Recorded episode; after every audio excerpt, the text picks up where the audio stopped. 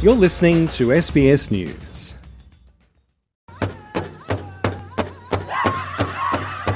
Traditional Native American song and dance ring out through the Florida Convention Hall as the Seminole tribe welcomed their guests to the first annual powwow since the COVID 19 pandemic began.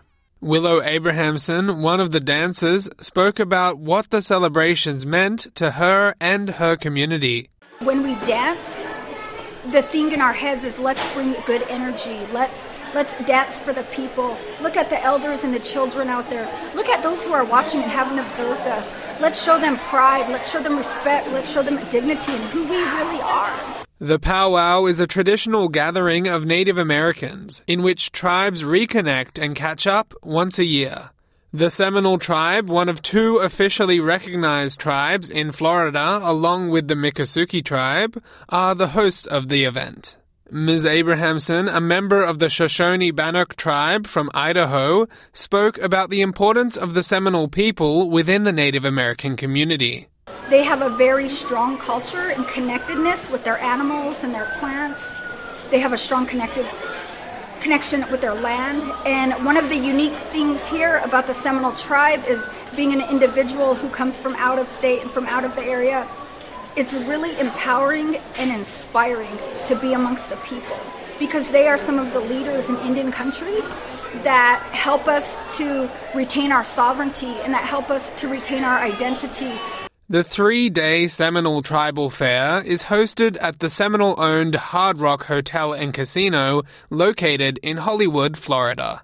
The powwow included dance, costume, and drumming competitions among the participating tribes. Traditional food like fry bread and Native American tacos were served, and dozens of vendors sold traditional jewelry and clothing pieces.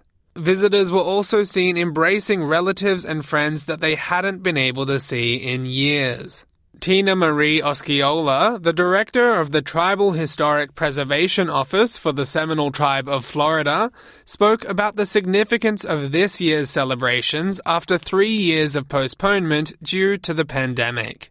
So the tribal fair has been hosted on the same spot even before the Seminole Hard Rock was even even a dream of the Seminoles. We've come together on this land right here to celebrate for the last 50 years. And I think that's the most exciting part. You know, we get to see people we haven't seen. And because of COVID, some of us haven't seen each other in over three years. And so I think this event is special because of that. You know, not only is it our 50th, but we're coming out of COVID. We're celebrating the fact that, you know, we're all still here this year, organizers have said that over 200 tribes from across the country were represented, including from California, South and North Dakota, Minnesota, Oklahoma, and New York State, as well as up north in Canada. The US government recognizes 574 Native American tribes in total. Tacoma Robbins from the Seminole Tribe's Big Cypress Reservation spoke about how amazing it was to see so many tribes coming together to celebrate culture and community. I think it's really unique that a lot of different natives come here to Florida. Like it's really out of the way, and there's really only Seminole and Miccosukee that are here. And I think it's really cool that they come from so far to visit our powwow because they don't have to. They don't really have to. They go out of their way to do it. And I think that's the probably the more amazing part of this powwow here. Sam Dover, SBS News.